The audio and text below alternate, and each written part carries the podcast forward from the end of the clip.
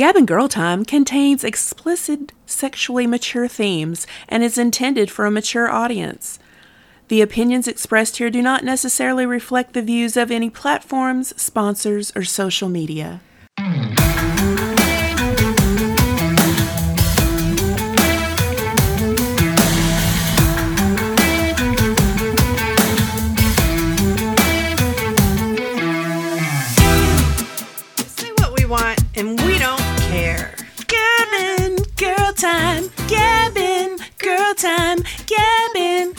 Time. Oh, bing.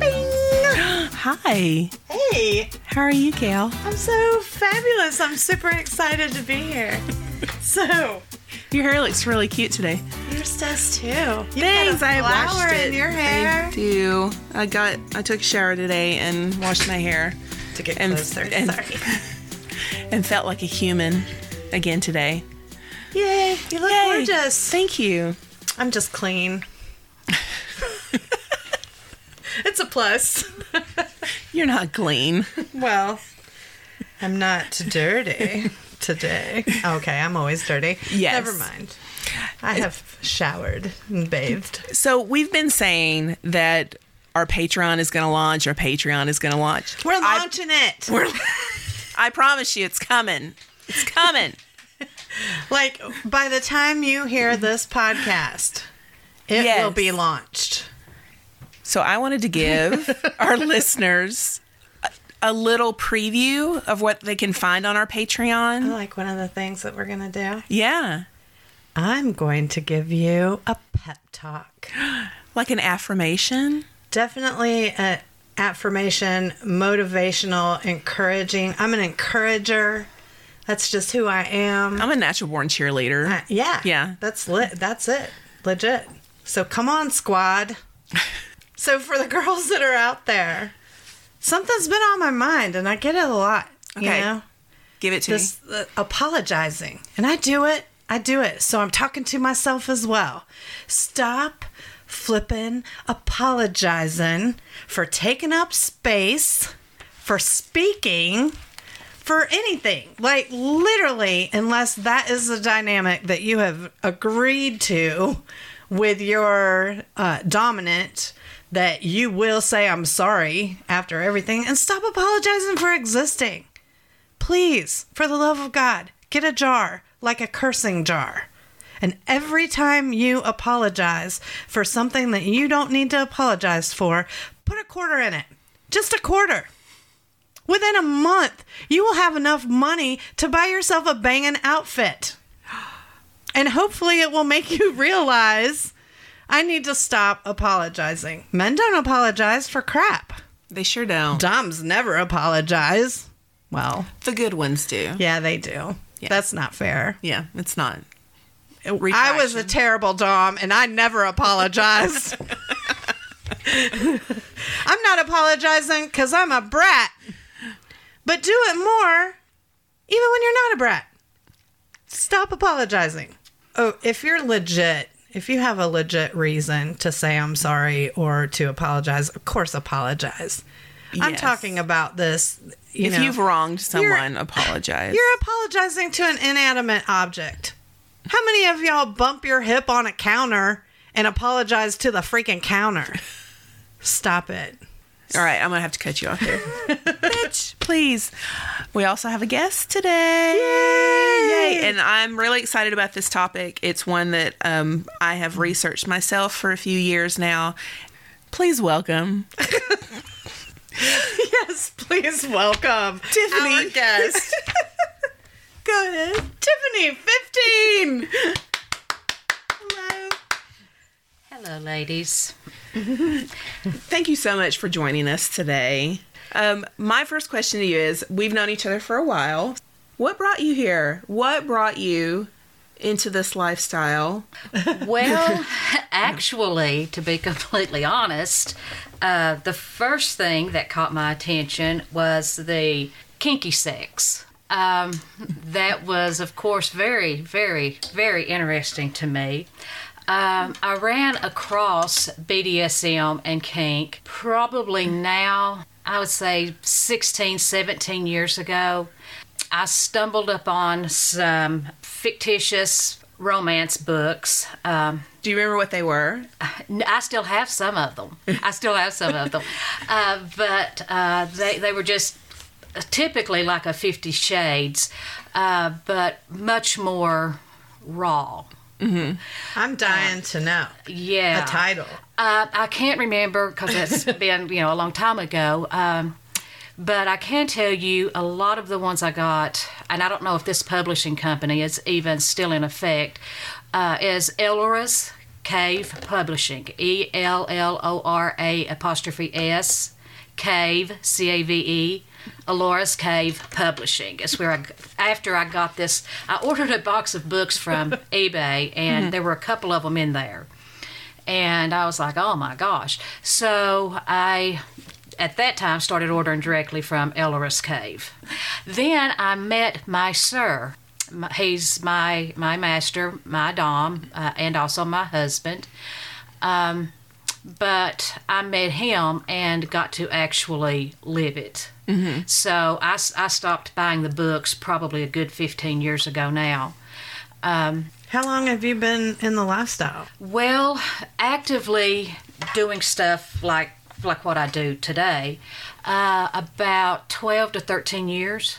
Oh, cool. Yeah. And you're still married to your husband and Dom? Yes. This is a different husband and Dom. Oh. Yes. At the time, I was actually married to someone else at the time I first stumbled upon this. I had images and thoughts and nasty little fantasies that we all do most of my life. Then I ran up on the Ellora's Cave stuff, and I before that I was thinking, man, I'm just a fucked up individual. But then when I ran up on the Ellora's Cave stuff, I was like, well, good, at least I'm not the only person. We have at least one writer here, at least one publishing company, so that's more than just myself. But yeah, so I got started reading that, and I couldn't never get my, at that time, husband on board with it. It was just, I'm a freak. What's wrong with me? Have I been cheating on him? Where am I coming up with all this stuff? Why do I want to do all this stuff? Things like that's what I'd heard throughout the years. Okay. And then when I got the book to where there were actual, because before then all I had was just my imagination. So when I started reading these books where there were actual scenes, full-blown scenes and thoughts and practices and everything, outlined in the book, I started trying to initiate things with him, but he's just hardcore vanilla. That's who he is as a person, and that's fine. No, nothing bad to say about him for that reason. But I wasn't. It was, once I fell down the rabbit hole, I couldn't forget where I had been and, what I had read. So I started at that time trying to find someone to mentor me. And I then later on stumbled upon my now husband, who's also my master. I've been collared to him for 12 years. Which in... That's a long time to be collared to someone. Yeah. That's a big deal. In this day and age. Yeah. Mm-hmm. But we have a system that works for us. It may not work for anyone else on the planet, but it works for us. And we had to come up with something because I sold my house and moved to Tennessee to be with him. And he had 3 children at the time that were pretty young that he had custody of. So I also had to help raise those kids, and so we had to wind up commingling our assets and our liabilities also. And we just had stuff here, and I had to have. I could not be in high protocol at all times. Right. In this situation, were you drawn to high protocol? I very much am. I can tell you, and I've practiced high protocol. Can you explain to people that don't know what that is, what high protocol means for people that are listening? Okay. High protocol in the MS, master-slave dynamic, you've got to kind of set the ground rules for how you're going to interact with each other. People that are new to what I'm saying, It's not like being in a vanilla marriage or a vanilla relationship to where, you know, it's kind of a 50-50 partnership and we're both equal. When you get into a master-slave dynamic to get to a point to where you're collared, then it kind of changes some. When you get to that point, you are giving everything over to the master. Now, you get to work on some stuff. Some of the things that we have in our dynamic is he does not interfere between me and my biological children or my biological family, you know, as far as visiting or talking or doing for or helping with. You know, it's the same for me. I do not interfere with that. But you have to be able to come up with a workable dynamic. If you live in a long-distance relationship to where the master's in one state and the slave's in another state, you're going to have to do something different there because you're not living together. But high protocol, there's a light protocol, a medium, and then a high protocol. High protocol is when you are hardcore in your slave and master positions. There will be a lot of things that are, I guess, kind of that everyone uses. Certain things like in our protocol, and this is the mild protocol, you know, like my sir will always open a door. I'm not allowed to touch a doorknob. Mm-hmm. But when you get on up into the high protocol, you don't speak unless you have permission. You don't leave the distance of your sir. The kind of the general rule is 3 steps back from them and then 3 steps to their left, and that's how you follow them. And your eyes stay focused, your ears stay attuned. Everything is all about being the best slave in the building on the day and time of this event that you're at where you're in high protocol. Okay. You know, like I would watch and see if he's drinking all of his drink. Mm-hmm. You know, I would, instead of, if he's speaking to someone, you know, we even have like hand signals. So if he's speaking to someone and I see he's going to need another drink, but I'm not sure he wants another drink. You know, he's already had 2 or 3 drinks, because the thing is here is to be unseen, unheard by everyone else in the room. Okay. So kind of like, you know, if you had the perfect mm-hmm. child, how you would want your perfect child to behave. Mm-hmm. If you took your child to some big, huge event, you know, and you'd want them to be very obedient and just mind, so that at the end of the day, people could say, my God, your kid was the best one here. Right. Mm-hmm. Yes. That's kind of how the masters want their slaves to be. Okay. So, you know, I would stand and I would watch, and if I thought he wanted another drink, when I would kind of move just a little bit and kind of do this to get his attention. You know, just kind of lean to the side and scratch my clavicle a little bit, and which he would look at me, and I would point at his drink. And he would either nod or shake his head no, and I would do whatever. If the container he's drinking from is empty, again, I can kind of lean over to get his attention and then just reach and take the empty container from him and take it and put it in the garbage. He eats first. I serve him first. If I think he's wanting seconds on something, I kind of watch. And again, because we've been together for so long, I know what he likes to eat and what he doesn't. But if I see something that he wants, I will go get and sit it down before he even has a chance to ask me. Those type things are being in high protocol. Most people, when you do high protocol, you're going to a very high-functioning event, mm-hmm. leather event. You know, so you need to dress a certain way and just kind of carry yourself a certain way. Well, explain that, like, because a leather event, you know, old school, you think of leather, I think of pride parades, you know, mm-hmm. back in the day, let's talk about leather and the leather lifestyle first, and then we can ask more. Yeah, and then we'll go back on that. Yeah. What is leather to you? Leather to me, oh my gosh, I am so happy that I found leather, the leather lifestyle. Leather to me is almost spiritual. It has helped me become a much nicer, kinder, better person. It's a journey of personal growth. Most leather folk that I know are just fabulous people. There's some people who don't claim I'm leather, you know, they don't claim mm-hmm. that. But watching them do the things they do, we refer to that as someone with a leather heart or leather soul. Mm-hmm. But leather is your personal discoveries about yourself, and using that for me, my definition is once you start learning these things, utilizing that in your daily life as to who you are, the kind of person you want to be. For instance, most leather people will be the first ones out there in the front trying to help people. Like motorcycle gangs? Like, is that like the leather? You know how like the motorcyclists have done things like whenever that Westboro Baptist Church was going to vets, you know, funerals and being ugly to them. Yeah. Is that the same kind of thing in this lifestyle, or are you like totally different? No. It's pretty much different. You know, first off, too, I want to make sure so that the new people listening to this understand this isn't leather as in leather from animals, apparel, toys that you cut leather and you make leather things out of. That's not this kind of leather. Now, well, there is a fetish for that. There is a fetish for that. And and we do wear some leather articles of clothing. We do that. And in the history of the leather lifestyle, that's how it first began. Kind of helped, But this is of a leather lifestyle.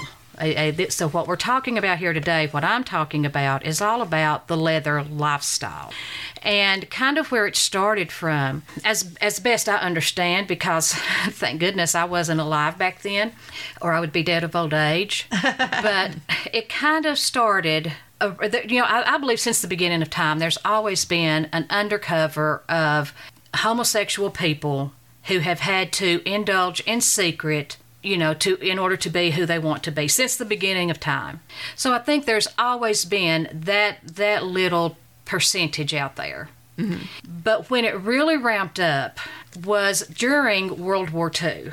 Now, at that time, you know, there were none of the modern technologies that we have today.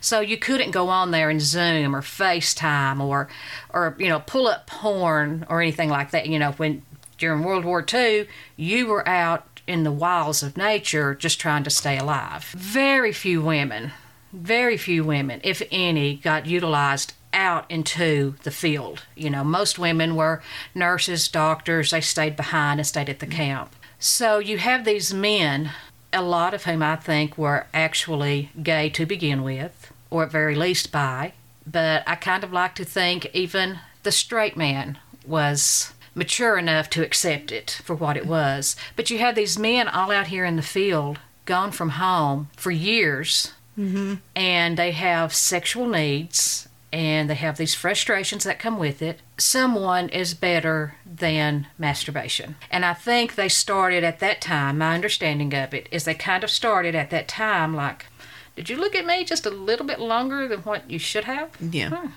Well, let me look at you and see if you look a little bit long. Well, let's think about this here a minute, guys. And they formed friendships and bonds and relationships.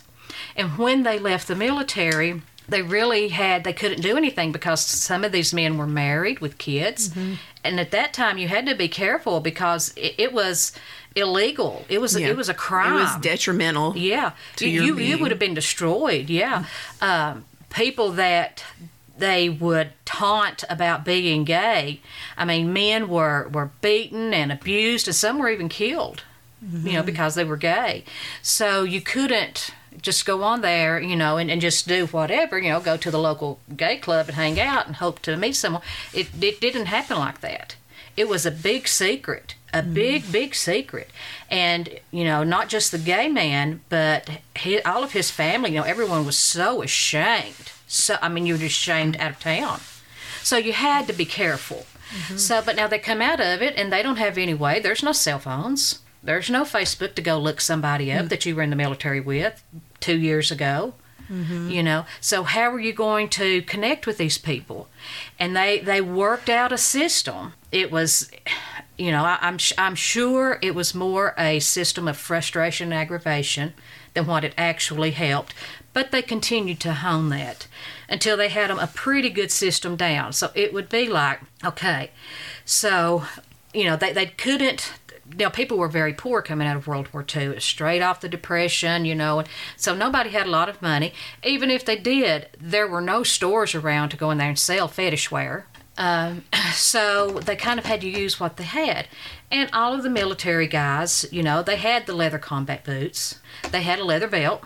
And they got, some form of leather vest or leather jacket, you know, and they already had that stuff from the military. And then it was common practice to wear, every day, men wore jeans and just, regular work shirts and stuff. Sunday was the day they got dressed up into dress clothes. So men already had everything, but they had to hone it on down. They had to come up with a system. So they finally come up with, okay, we'll wear our boots, jeans, our belts, and our jackets. And what else? What can we do to stand out, though? So they go to the white T-shirts.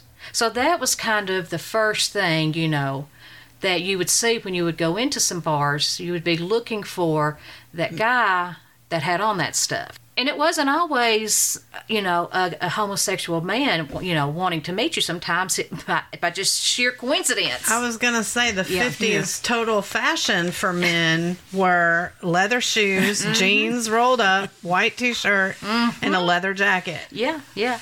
Now, again, you had to go with the combat boots. So they come up with now what are we going to do? This isn't working. What are we, we're not getting nowhere near what we thought we would get from this. So then they start coming up with the hanky codes. And it was, and in the meantime, it's starting to get popular a little bit. People are talking.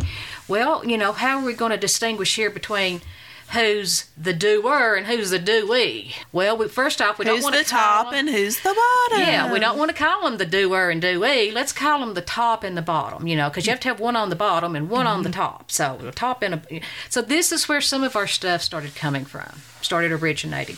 The original leather, old school leather, the old guard that I get tickled of hearing so many people talk about so reverently, which I don't mean to take that lightly, but it's like, I wish we could go back to old guard. I wish we, we need to have an old guard group, and I don't believe this new leather. I like the... Explain old guard and then new.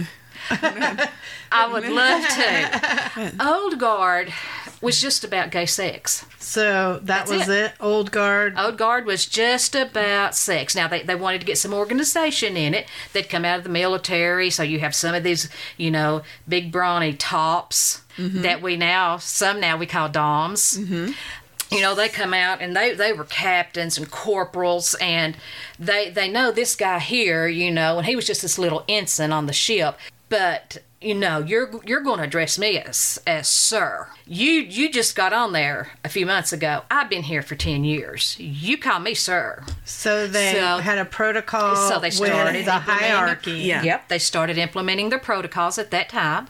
Okay. Then it kind of evolved to the hanky codes, and there's different color hankies for different things, and it really kind of got out of control. But it was look for a red hanky in the back left pocket. If you're here to meet a guy, wear this red hanky in your back left pocket. So when you're standing at the bar and you go in the bar, you can kind of look around, a guy with a red hanky in the back left. Oh, there he is. But when it all started out, that's kind of what it started. It was just for gay male sex. That's all old school leather was for. Now again, they put some protocols in it to kind of differentiate and, Yeah, because so somebody could have a hierarchy. Somebody's got to have some power. Especially any man. And these are still men. The worst thing in the world is to see, and you'll see this a lot of times with your girlfriends, but have a bunch of submissive people together and try to come up with a plan to do something.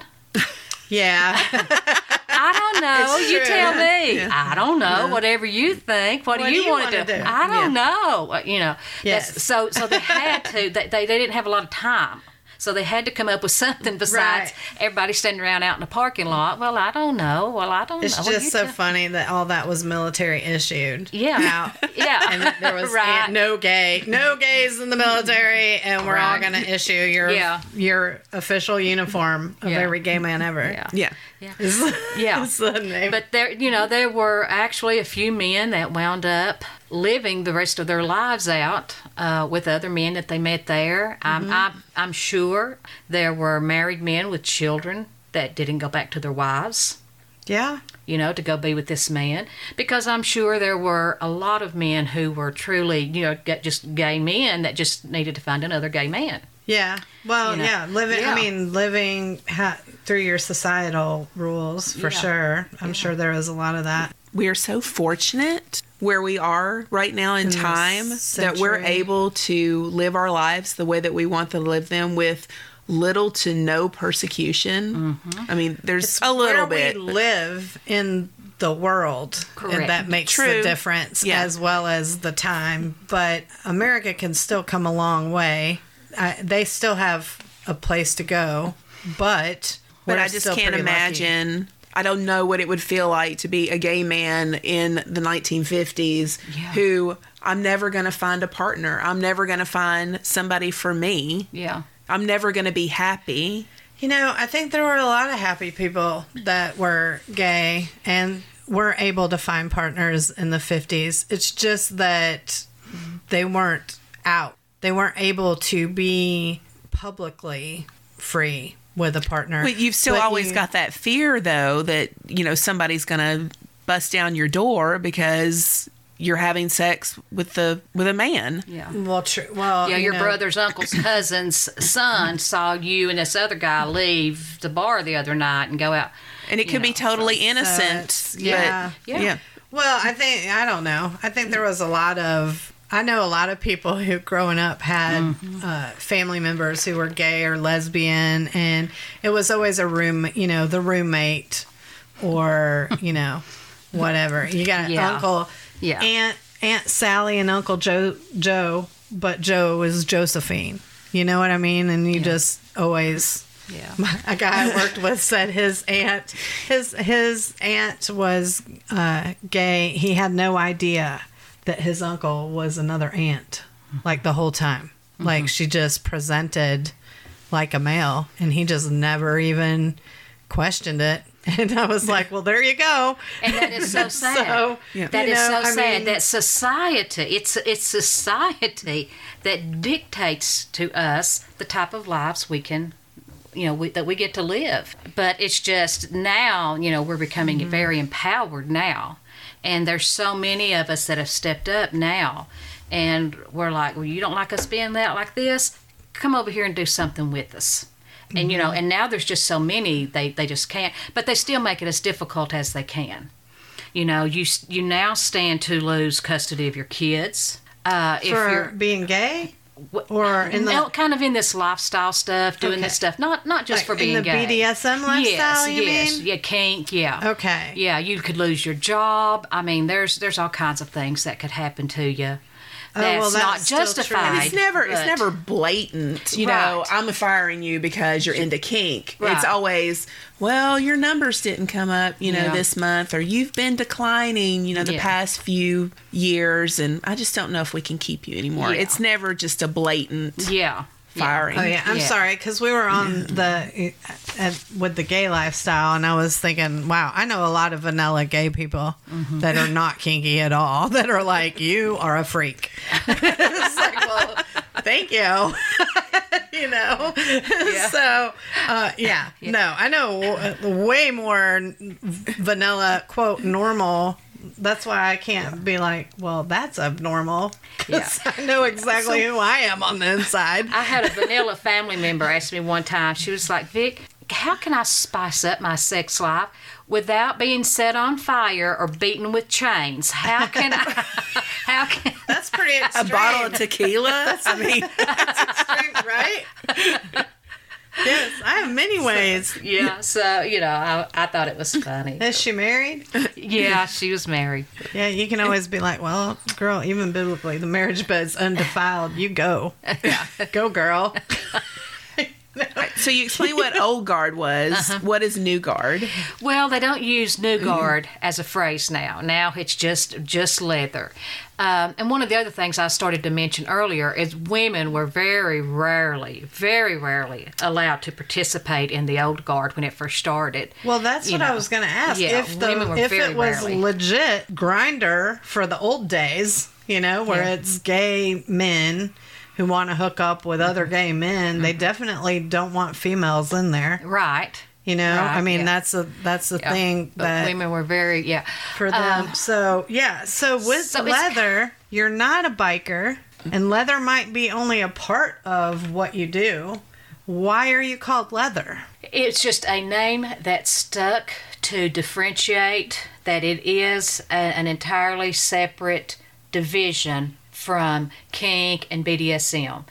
Very similar to the polyamorous lifestyle. You know, you have some places to where it's accepted, you know, to have multiple wives. Mm-hmm. Or is it, you can have wives, but you can't have husbands. Right, like in the Mormon community. Yeah, like in the Mormon community, allows polyamory is not necessarily kink. Right, involved. Exactly. Mm-hmm. And that's kind of the way this leather lifestyle is. But you've got to understand that it evolved from that to where we're at today. So they just left the name in place because now when you get, you know, talking to kinksters, everybody's heard of the leather lifestyle, you know. So it just kind of, but it has evolved into today what it is now. So is there, because you said a little bit earlier that it really affected your, you know, your whole entire life and lifestyle, and even that it was almost a spiritual thing for you.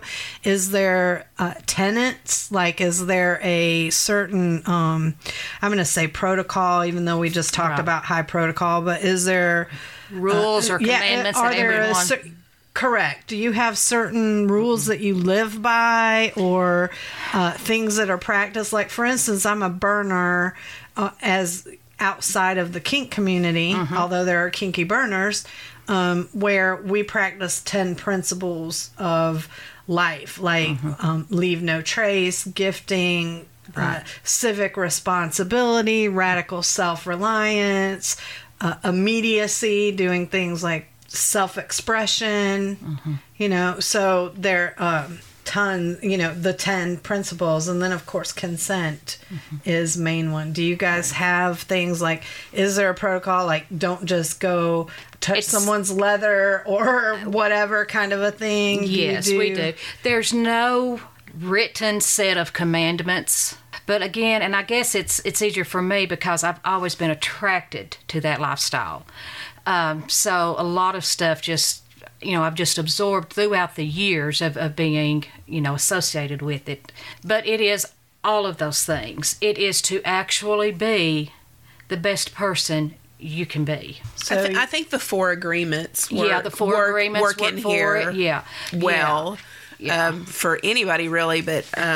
leather. And the four agreements, for people that don't know, are... be impeccable with your word. Your word is everything. Don't take anything personally, which is very hard to do. Yes, but it is a great tenet, but it is difficult to do sometimes. Another tough one is don't make assumptions. Yes, that was another pep talk I was going to give. Well. About we're going to have people pay for it. Yes. And four, which you had just said, always do your best. Yes. So respect, honor, loyalty, and honesty. Yes. All of that is all part of that. It's all part of being leather. And that's what makes you different in the society than... Yeah, and don't get me wrong, I'm not saying that only the leather folk practice. Oh, of course not. No, there's a lot of kinksters, there's a lot of vanilla folks that practice that. But when you're in leather, when you're involved in leather, that should be your goal, your objective, is to every day make yourself a better person. And it's not just stuff like, oh, I need to exercise and I need to read a book so that I can be a better me. It goes now, and again, this is for me. This is my leather journey as to me. For me, it goes into what can I do to be of service to my community, my kink community.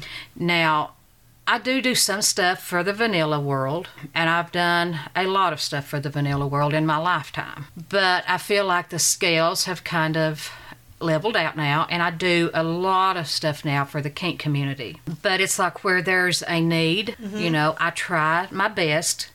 If it's something I have knowledge or the skill set or the time or whatever to do, I try my best to fill that need in as much of an honest, ethical manner that I can, that I know how to do. I'm not perfect. I make mistakes.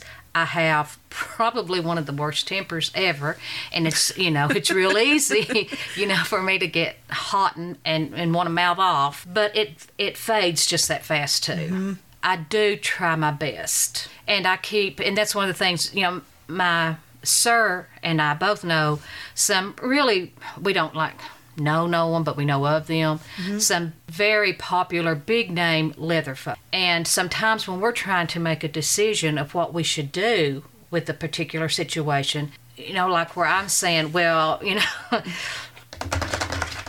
just, want to kind of be honest and share my feelings in that moment, he'll say, now, is that what so-and-so would do?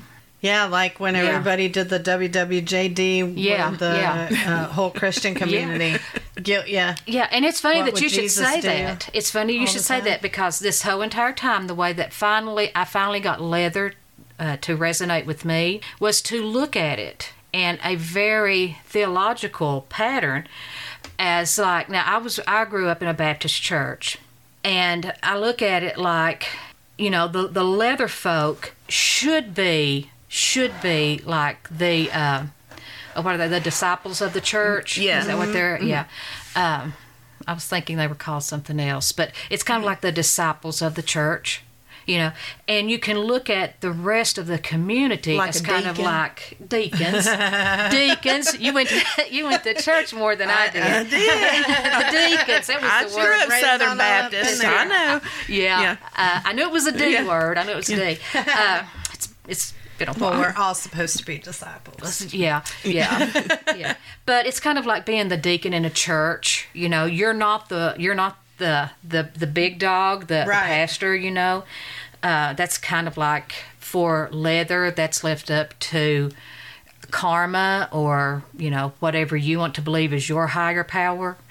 But it's like the leather folks should be like the deacons, doing things to help the church, to help the church members, to help the pastor, work around the building, keep the building tidy, keep a watch on the funds. If somebody's had a hardship and they need some money, try to set up, get something going for that. Leaders in your community is the way you should be. Yeah. Community leaders. Yeah, and you don't even have to be like a leader. A lot of people don't like that term. I hate it. I look at it as more like I'm a group owner. I'm not a leader, but we do own a group, and I'm going to give a shameless plug to it. Absolutely, please, absolutely. It's kind of like I said, it's just more like deacons and disciples trying to take care of their community and their place of worship. Well, let's which for go us into would be our Knoxville. Let's go into that. So you were talking about leadership. Mm-hmm. Is there a resource that you have gotten? That you've taken away from, and can you explain that to me a little bit? Absolutely. The two best things that I've ever done to help myself on this leather path that I'm on is, one, we spent one full year in Atlanta going through the Atlanta Mentors Program. Okay. Oh, explain that. I had not heard of that one before. Oh, it's a wonderful program. Everyone should go through that at least once. I would love to go through it every 2 or 3 years. Mm-hmm. The Atlanta Mentors Program right now is being managed by a lady on FetLife whose name is Ms. Juicy, one word, M-Z-J-E-W-C-Y. She's the one kind of running it at this time. And she brings in, it lasts for a year, and every weekend you have classes. All day Saturday, all day Sunday. So you travel to Atlanta every weekend for a year? Yes. Well, it was, one weekend a month. Sometimes they'd go twice, but for a solid year. And when you go, she pairs you up. She has all these different classes, and they're all taught by leather folk. And just to hear them describing and them talking and them kind of cheering it on, and the way they would explain stuff, because you would have, I probably met 25 different people through that program that were just instructors. Mm-hmm. And to just kind of keep a constant feed of it going into my mind. What kind of credentials do these mentors have? Typically, you mean to go to be one of the mentors or, right, because or one teaching? I would just personally, I would be wary if somebody said, well, I'm proficient in this, this, and this, and therefore I need to teach you how to be the same way. Does that make sense? Like, yeah. If you said that to Ms. Juicy, she would say, well, you go sit down and I'll let you know when I need you to come learn me something. But no, that is a joke. No, what you would contact her and say, I've been informed that you run the Atlanta Mentors Program. I'm just wondering what kind of credentials people have. Typically, it's just sit there and say that I am able to mentor you on this. Right. Typically, it comes with a lot of experience and being very active and doing things and getting into other stuff. I don't feel qualified now to be a mentor. At one time, 4 or 5 years ago, I felt like I could have been a mentor to someone. I'm so glad I didn't embarrass myself and try to do that. It takes a lot of interaction over a long period of time. Well, the reason I ask that is because you've got, and I love that a woman is running this, you have a lot of men out there that say, well, I can be your mentor. I can teach you all about this and have absolutely no credentials whatsoever. Correct. So that's me just being wary and asking that question. But I'd like it. I like that a woman is over that. I don't know. I dig it, though. I dig how it went from being completely male-dominated, period, to that now we have a female ahead of this. Is it mostly females who are mentors? No, there are men in there too. Folks from all walks of life. And again, it just comes back to vetting. You know, if I'm a newerish person and I don't really know all these names that we're sitting here rolling out, and I'm thinking, well, I read something the other day about a mentor. I think I know what a mentor does, but I'm really not sure. But I see where this man over here is sending me a message that says he's willing to mentor me, that he's all of that and a bag of chips too. And that sounds pretty good. That I still have a duty on myself to vet that man.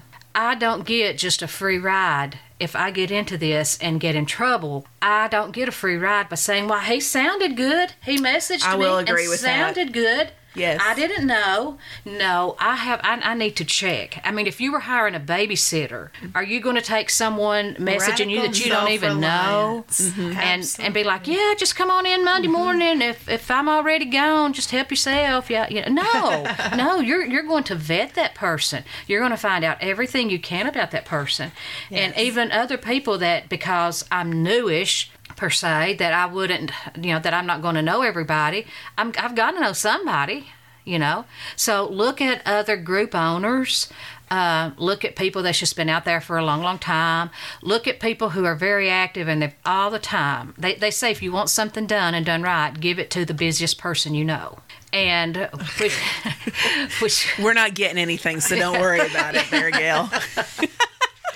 No, yeah. Like I was thinking, no wonder you get everything. There you go. Yeah. I mean, no, that's why everybody, you're so busy. So everybody's like, oh, you can do it. Yeah. Well, that's, you do it, Bratty. That's what. For sure. Yeah. So I can see, I see a lot of young. Janet Mouse. Yeah. People. Oh, we've people said like Janet's that. Name before. Yeah. We love her. Okay. Yeah. But, we have permission for some people. Yeah. For a lot of young submissives that come in here, they don't do their homework, and then things end up happening and people get hurt. And it sounds like to me that they're not practicing safe, sane, consensual. I mean, they're not practicing rack. Rack at all. Yeah, exactly. Yeah. Exactly. For sure. Because you're not aware of the risk. And I get it. You come in here, you got that frenzy going on. I just want to try all the new things and I want to do all the new things. And here is this guy and he's going to teach me all how to do them. Yeah. Well, I see the appeal. Assume everyone has your intent. Yeah, your best interest. And enthusiasm, and that they do have your best interest in mind. And keep in mind, these people, like what she's talking about, that's very easily could be a predator. Yes. You know, and you need to vet them and make sure, because the last thing in the world you want to do is wind up naked, alone, and tied up in a hotel room with somebody you don't know. Right. And you really didn't even check with anybody to see if they knew them. And sadists by nature are sadistic. Like, they enjoy causing you extreme pain and discomfort. So, why? Even though you like extreme pain and discomfort, why would you not be afraid of death and dismemberment and scars? Yes, right? Yes, right? Exactly. You know, emergency surgeries, broken bones. Correct. People are too trusting. Like the things that can go wrong. So while you listen to this, broken bones, dismemberment, your life being extinguished. And I'm gonna say this one more thing before we loop back around to the Atlanta Mentor Program. Yes. Mentors. You do not fuck your mentees. No, you do not. That is a bad thing. That is a bad thing to do, because now you've got all these emotions and you're all confused and everybody's confused and it never turns out well. No, you literally have confused everything. Yeah. So when the whole name come up, Atlanta Mentors Program, that's just where I went. Just wary about. But there are some really, really good mentors. There's some great mentors. There. You just have to take your time, and this is my word to newer folk. Take your time, vet someone, go to people that have been very active in the community for years, at least 10 years. How do you find those people, though? You just have to ask around. Sometimes you can write a post. You need to join local groups. So the group that you just said, the Atlanta Mentor Group, that's a safe group. That's a very safe group. It is ran by Ms. Juicy, MZJEWCY. I know you just said that earlier, but I'm just reiterating so people write that down. Yes, write that down. Get it twice because she's on FET. If you have any problems finding her, contact anyone. Of you two guys or myself, sohkeducation@gmail.com, and I can get you info for that. If you don't have a FetLife account or can't find her on Fet for whatever reason, I think any of us three sitting here would be helpful to help you find her contact information. Absolutely. So you had two that you talked about. What was the other one? Leather Leadership Conference. Oh. LLC for short. LLC. I am their current national president. I'm in my second year. Oh, congratulations. That's awesome. Well, thank you. And I absolutely love LLC. I cannot sing its praises enough. LLC was started 26 years ago. Not exactly sure on when it started. But it is an annual conference that has experienced leather folk teaching other people how to effectively manage your group, organize a group, host events. If you're a dungeon owner, they have other dungeon owners that will come in there and share all of their little secrets with you and give you advice. You meet people. I mean, I've met people from even out of the United States that's flown in there for it before. Again, it's once a year, and it's typically in the spring, and they've got it scheduled already for 2021, and it's in March. They have a website, leatherleadership.org. You can contact. There's my email address on there for secretary. There's also just a general email account on there for just inbox. Info at leatherleadership.org. Send us messages. Go on there and check out the other officers and kind of check out what we do. But it's invaluable. I have met so many wonderful people. I mean, I have friends all over the United States. If I ever wanted to go on the run for something, I'm covered. I don't know if I could get out of the country, but I could certainly, But I have met so many wonderful people. I don't know how they really manage, because they do their jobs, they run their community, they have families, and it seems like, you know, they do it so flawlessly, you know, and I strive to be like some of them. And they're very good people. In the late, you ever held a group or anything like that, ran a group? It's part of like regular mainstream organized stuff. Yes. Yes. PTA stuff. Right. Yeah. I've always been on the leadership team of whatever I do. I am burnt out on the whole leadership thing. I do not want to do it anymore. Why do you think I like this dynamic? Like, honestly. I've held it down. You know, I've always called myself the servant, though, because you do have a servant's heart, which is why we're subs. I find that a lot of things, and even I've known Vicki for a long time, a lot of things that you have done for this community have gone underappreciated, not appreciated at all. And I think that it's a thankless job, but I commend you to still want to do it, because I know I don't. Well, I appreciate you saying that. And there was a time many years ago that I felt underthanked and underappreciated. But thank goodness to this leather lifestyle and the education that I have received thus far, that doesn't even bother me anymore.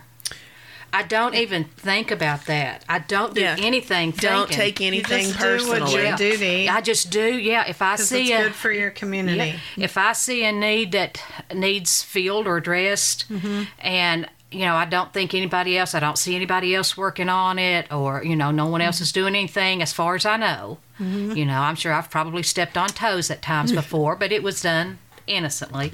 But, you know, I try to step forward, and I see, you know, it's, can I fix this problem? How can I? What can I do? Do you and Sir like to camp? You'd be excellent burners. Seriously, you'd be. Oh, we a camp huge all the addition. Time. We're going camping next week. And burns are all voluntary, and then you run your own theme camp. You could do a leather camp and give people info about what that lifestyle is like. Yeah, really about all the info I have is what I've shared with you today. Like I said, I'm not an expert on anything. So let's say you're in Podunk, little town. You're listening. You just found us. You're into kink, but you don't know anybody around you. You want to start something. The Leather Leadership Conference would be a great place to start. They have, and I want to kind of say a couple of other things about them. Sure. They also have grants and scholarships available. And they also will allow you, now there's an expense to go to LLC. Mm-hmm. You know, there's a hotel room there, but it is just so wonderful. And you have to pay, of course, you know, for the conference fee. But if you can get into some of their grants or scholarships, you can also volunteer to offset so much of the cost, you know, just kind of help volunteer and keep waters in all of the conference rooms and, you know, that kind of stuff to help offset the case. But anybody that hears me that would love to go to LLC and just don't think you're going to find the funds, please, again, let me know, and I'll see what I can do for you. So, but just contact me again at either sohkeducation.gmail or at secretary@leatherleadership.org. So, and that's cool. That's for anyone. That's for anyone. If you're interested, the best way that I know how to describe the Leather Leadership Program, the purpose is to develop leadership training and skills for the community. Right, so you own a group here in Knoxville. We do.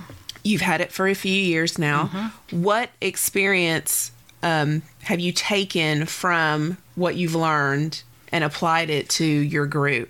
It has affected and impacted it greatly. We use a lot of the information from there. Information like, and I don't even think we said what your group was. I know you gave your email out, but we didn't even talk about the group. Yes. Well, shameless plug time. Absolutely. Yes. my sir and I started a group, as Jennifer said earlier, several years ago. The name of the group is School of Hard Knocks, KNOX, Education. We try to offer a variety of educational classes to the Knoxville community, Knoxville and surrounding areas. Mm-hmm. Right now, because of all this with COVID, we're having to do everything through Zoom, but we're hoping to be able to get back to actual live events and meeting in person. Mm-hmm. But some of the things that we've brought is, one, I feel like that we've been able to bring forth more knowledgeable educators for these classes, because I've had the outreach available to me to know other people that otherwise I wouldn't even know, people in other states who, like if we wanted to do a class, for instance, on flogging, mm-hmm. I know so many people that are good floggers that's not local. And I'm not saying anything negative for the local folk, but rather we've worn them out. We've exhausted them. Mm-hmm. We've got some presenters. We've got one fella that does wax, that I bet you he talks wax like in his sleep, like the Dunkin' Donut guy talks about donuts. So we've worn a lot of our local people out.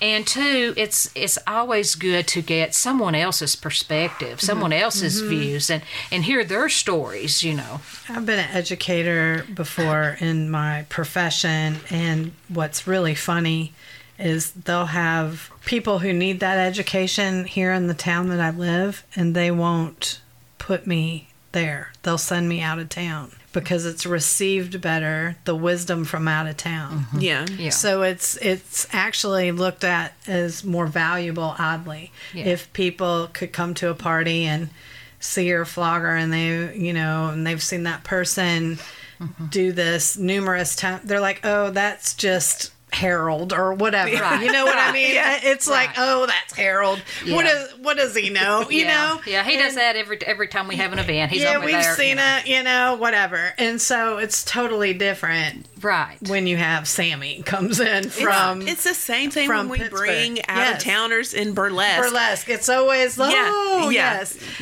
the new blood because they're not from here. They must know something different, right? And that's all that we look for is one of a reprieve for our local people that have just ran this community for years and years and years and are older now and they're exhausted with it, and they just, you know, they're like you said, they just want a break from it. They're just they just want a break. Their shoulders and knees are bad. They're like, I'm not demoing. Right, yeah. I got one shot, and this is for my pleasure. Right. Do you think the TNG crowd wants to learn? I don't know. I do know that LLC is open to TNG, and they make sure they get a lot of resources available for scholarships and grants and stuff, you know, because they really want the younger people.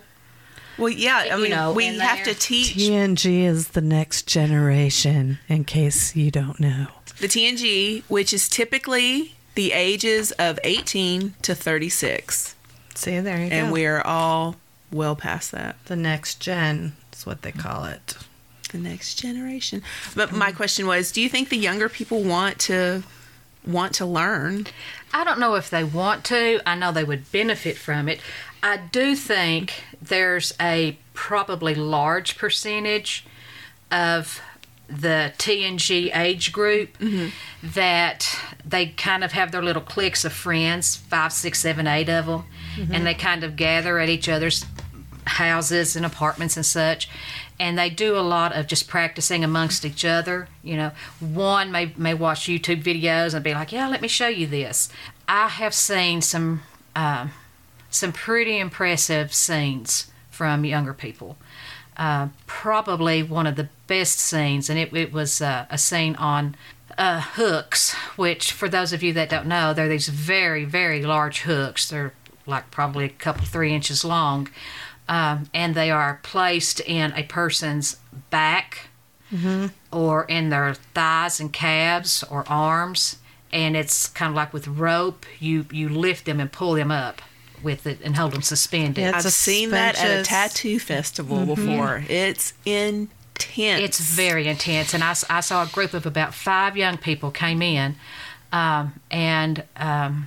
Just so happened, I was asked, someone hadn't shown up, and I was asked to be a dungeon monitor at a pretty big con. Yeah, mm-hmm. You say it. You can say Frolic Con. I can say Frolic Con. Absolutely, yeah. Okay, well, I was asked to be a DM. We're not sponsored. We say what we want. Okay, well, I literally. I just didn't want anyone to come back angry. No, out of courtesy, we don't say real people's names unless they, know or have given us permission. But we can say anything. We're not sponsored by anybody, and nobody is doing any of the 3 F's for us right now. That's right. No one's feeding, fucking, or financing at this moment. Our Patreon has not launched. I'm saying it will by this show, though. Very impressive scene. Very skillfully done. And I just knew, I thought, man, I just had come on the clock, and I was just kind of walking around, looking, trying to be all officially, a DM, and, And I stumble upon this, and I'm like, well, great, because now I'm going to get to shut this down. They're going to be mad. It's no telling what they're going to say or do. Oh, my gosh. Man, it was one of the best scenes. Mm-hmm. Those kids knew what they were doing. Oh, yeah. So, a lot of them are incredibly intelligent. Mm-hmm. I do believe we have the smartest people that we've ever had today, in today's society, the most intelligent. And because they have access, to the computers and to YouTube and to reading, but they just blow me away sometimes with their intelligence levels. And it was one of the best things, most organized, smoothest, not a bit of trouble. Yeah, well, I do think that they're a lot more mature with different aspects of BDSM. Because of the fact a lot of taboos have been broken down over the years, mm-hmm. and a lot of people are more open, mm-hmm. With the different lifestyles, and because, yes, they have access, mm-hmm. to all the content. But psychologically, that kind of piercing and suspension helps people that have a lot of psychological disorders like schizoaffective personality disorder, bipolar, because it gives you a sense of weightlessness. It's almost like deprivation, sensory deprivation. Going back to the kids, I don't want to call them kids. Young adults coming into this, because they're 18 and up. They are no longer children. Have you ever watched Kink Talk or anything on TikTok? And I have learned so much just from younger people who are in this lifestyle. Just their thoughts, their feelings. On TikTok, they just make videos. Mm-hmm. And they just make videos talking about how they feel. And, nobody's like me. Why am I like this? And then you have other people who are mentors or in a leadership position who will post videos saying, this dynamic, you're not wrong. You're doing great. You're fine. Mm-hmm. Just keep educating yourself. That's awesome. And I would recommend it. They're shaping what they want their community to be. Yeah, it's the same thing as going to, well, it's not the same thing as going to a demo, but kind of the same thing of this is just how the young adults are getting the information now. Mm-hmm. Yeah. Whereas we would go to a demo and watch somebody mm-hmm. do this. Or you would get a movie where somebody had made a movie about that or whatever to learn. You know what I'm saying? Yeah. Like you'd have to go into a porn store, buy a movie about BDSM or whatever, before internet. I don't know if I would learn off that, though. You don't? Really? Yeah. I think she's talking like an instructional. Are you talking? An instructional. Are there instructional? I'm sure there are. I have only known of one website, and that was from kink.com, and it was Kink University. Mm-hmm. And they would actually, you want to do a sailing scene or a needle scene, they would instruct just like a class and do it. I've never been to a porn store though, but did you look? Yes. I don't think you did. I think you're just saying I never saw this, so therefore it never existed. That might be true too. Probably never thought that wasn't your taste for the day. I want to see an instructional BDSM. That was totally my thing. You didn't learn anything. Anytime you've watched porn, you haven't learned anything. No, not so about you it. Knew it. It's all. Mostly been that's fantasy. No, you don't. she's not saying she knows it all that she knows because of that. It's live, live educational events. Like I was talking that School of Hard Knocks does, yes. Where we bring in presenters and we say, now coming up in 2 weeks, we're going to have. I'm just thinking that I'm just saying if you make Midwest, they don't have all this going on. You don't even know where the munch is. You don't have the internet. You know what I'm saying? I'm saying back then, I'm sure people watched different movies and was like, "This is what we apply," and then you have to use common sense. That you can't do X, Y, Z. You mean kind of like mimic scenes that they've seen going on? Yeah, on the whatever. Videos. That's how they learn about the lifestyle. It's how you get in trouble, though. Yeah.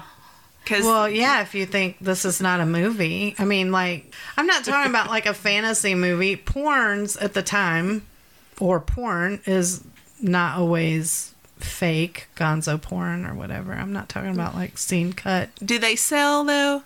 They're not the ones that sell. I don't know. You know what? We're going to have a road trip. We're going to have to go see if there's any BDSM instructional videos out there. We have the internet superhighway at our fingertips. We just look at the date. No, you just said you didn't have the internet. Oh, yeah. To see. Well, we can't go on a road trip and see if there's BDSM instructional videos, but I'm pretty sure. I have looked for those. I've there only were magazines, seen there are books. One site that has done that. Yeah. And I'll show it to you after this. I might have offered it for free. I don't know. I just feel like there's more material out there, not utilizing it. It's probably at the library. You just didn't look in the right card catalog. Resources. They're everywhere. The problem with it is we don't know how to use them at the time. Another road trip to the library. Well, they even let us in. It's COVID. Maybe not. I don't know. Event School of Hard Knocks puts on and all that, don't they? Don't you guys put on events? Or you do. We do. Yeah. We used to have the way we had it structured. We would have an educational event this afternoon, for instance. It was almost always on a Saturday, and we would have the event in the afternoon. Kind of let everybody go eat, go rest, whatever, change clothes, whatever, and come back in a couple of 3 hours, and we would have a party, a dungeon event. When I say party, I'm talking about a makeshift dungeon that we would actually bring in crosses and benches and massage tables and, others there that were coming to be the top for the night. They would bring in their wax kits and all of their other toys and implements and, rope station for suspension and other tying. And we, have a few snacks out for people, refreshments. One of the first parties that I ever attended, I believe that you were the host or co-host of. I think it was a... School of Hard Knocks. What was party. It? What happened? I mean, it was good. I mean, it was She's a demo at me. Thank and you. All that. Thank you. I mean, which one? I'm just trying to think. I think it was at Arrows. That was the Club Libertine. Oh, that was the last Club Libertine. Yeah, when they were done. Yeah, we do the same thing. Yeah, it's just we picked our own name. Club Libertine was a defunct group. It started several years ago, and I think it did really well, and then a bunch of the people that were running it, I think they got other things going on in their lives, and they relocated and did this, and so it just kind of died in the water. Don't you have a bus, though? Do you have a bus? No, there was a bus, but it wasn't ours. Okay. Did you ride up the hill on the bus? I rode in a School of Hard Knocks bus. Exactly who owns that school bus. I did too. And so I was just like, okay, so I was in the bus. At least I remember that much of it. We had thought about investing in finding one and having the name change. It has out from it. Like Knox County Schools or whatever. Yes. We were going to have School of Hard Knocks, but on the sides of it. But I could have swore they did. Did they not put that in? No, because it wasn't our. But then we thought, hopefully there's always talk of somebody finding a good space and a good location so that we wouldn't have to worry about transporting people from you know, right. parking spot over here across the street and up the hill. But you could have a demo bus. I know. Wouldn't it be cute? Yes. You could go so wherever and just do demos. Yeah, that'd kind of be like our little... mobile dungeon. Yeah. And for the past couple of years, School of Hard Knocks has had a float in the Pride Parade. Oh, very cool. We sure have. Yeah, we do that. That's an annual thing. Some of the things School of Hard Knocks does, that's aside from the monthly educational and the monthly play parties, which we only got to do it last year, but we were going to do it every year, just COVID. We have a weekend event, a luau. We rent a house out in the country that's got a pool, and we're sitting on a couple hundred acres with no neighbors. Nice. And we set up playstations outside and inside. We try to kind of get it in like middle of May to the end of May, so that it's not so hot that you're dying trying to do stuff outside, you know, because when you start engaging in play, it gets very physical. Yeah, our PlayStation 5 is a lot different than you young folks' PlayStation 5. Yeah. But, yeah, so we had a lot of fun with that. We have educators come in all weekend long is part of it, and we feed everybody. And then every year we have, and have for the last couple of years, had a float in the Pride Parade. And we put up there School of Hard Knocks, BDSM education, and we usually put on the float 2 or 3 different standard dungeon toys, such as a cross and a spanking bench or, you know, different things. So we like to try to alternate it out, you know, because there's only room for 1 or 2 by the time everyone rides. Now, I'm curious about that, your first year, because I was with Salome Cabaret with our float, but saw them there, and I was just curious about the feedback from that. We got all positive feedback. Awesome. We did not get anything negative. You know, and one of the things that we had up was we'd taken a piece of plywood, a full sheet of plywood, and kind of used it in the middle of the trailer bed. And we had, you know, School of Hard Knocks BDSM on each side, so that as the float went down, you know, everybody on the sides could see. But we also kind of tacked up there some just standard, typical BDSM toys like floggers and whips and a paddle and different things. And I was really kind of nervous because it was our first year, you know, and I was like, So I'm kind of waiting. And, you know, every time we would get to a different street, people would be pointing at us, and then you would just see the applause and the whooping, and they would, like, be elbowing the people next to them and pointing at us, you know, and they were all like, woo, yeah. Did you have anybody on your cross while you were going through there? No. It's not safe. Yeah, it's not safe. We did have them sitting on the spanking bench and being silly, you know, leaning over the spanking bench and stuff, just, you know, periodically. Yeah, I would have been doing a demo, flogging, whatever. Over the top of there. I was just curious. Well, you know. Sometimes you can't do stuff like that because the crowd didn't consent to... Right. Oh, to seeing it. To seeing that. Gotcha. So you just don't do that. Yeah. And you have children out there. Well, you know, that's true. You have to kind of watch it. Yeah. But at this one point, this police officer was walking and kind of like out there, you know, just walking the sidewalk, keeping everybody cool. And... he comes walking right up alongside. I mean, if he had stepped over another step, his shoulder would have been rubbing the bed, the flatbed. And he just kind of looks up and looks at it and kind of grins like he's almost embarrassed and kind of dropped his head and just kept on walking.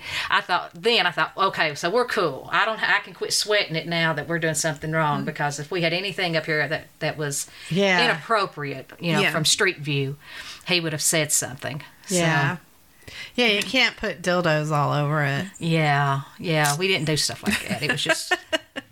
you know? Yeah. But the flogging, the paddles, the implements, all that, yeah. And they were just tacked to that board, you know, no one was using them or anything. Oh, yeah, no, I think it's awesome. But if I had somebody really good that had about an 8 or 9 foot long whip, mm-hmm. that I could get the next time to just kind of stand up there. And just, you know, it'd have to be somebody experienced, because I wouldn't want somebody to get hurt with that long whip. But where they just hold up and just snap it so that you could hear it pop. Yeah. They love the crack. They love this crack. The crack of that whip, honey. Mm-hmm. Yeah. But yeah, just kind of, you know. Yes, that'd be fun. Yeah, I think that would be okay. Do you guys make the float more elaborate now that you've been doing it a few years? No, or is it the same float? No, it's we use the same trailer. All right. Take us out. Well, first, I want to thank everyone that has tuned in to listen to us. Please subscribe to our podcast on whatever platform you listen to, and mail us, email us. Tell us how we're doing. Tell us what you'd like to hear or see. Well, you can't see us, but tell us what you want to hear us talk about. And I just want to tell you, you can email us at gabbingirltime@gmail.com. Right. And where else? You can get in touch with me at gabbingirltime on Instagram. Miss Brady Von Beaverhausen on Instagram, Bruised Tonsils on FetLife, and email us at on our Facebook. Also like our Facebook, Gabbin' Girl Time. Yeah, I've been taking a Facebook hiatus here lately. I don't blame you. Hadn't been on there. You didn't go over to Parler, did you? Because that's Schindler's List, man. Why? Do you mean parlay? Whatever they call it. Whatever I don't even know. It makes sense to be parlor. Like, we're out in the living room. I'm going to visit Aunt Bessie in the parlor. So that's how, you know, we're going to parlay a conversation. Doesn't seem like the same demographic. Funny enough, though, that's how they started it. They called it parlay based off the French word. Yeah. And, of course, America took it, and now it's parlor. Because that's how we read it. That's how we talk. Hooked on phonics. So, Tiffany, where can people reach you at? You can. And do you have anything coming up? Yes, actually, we do. First off, to answer your question, anyone that wishes to reach me, I'm on FetLife as Tiffany and the number 15, and there's a whole story behind that, and we can talk about that another time when you ladies are ready.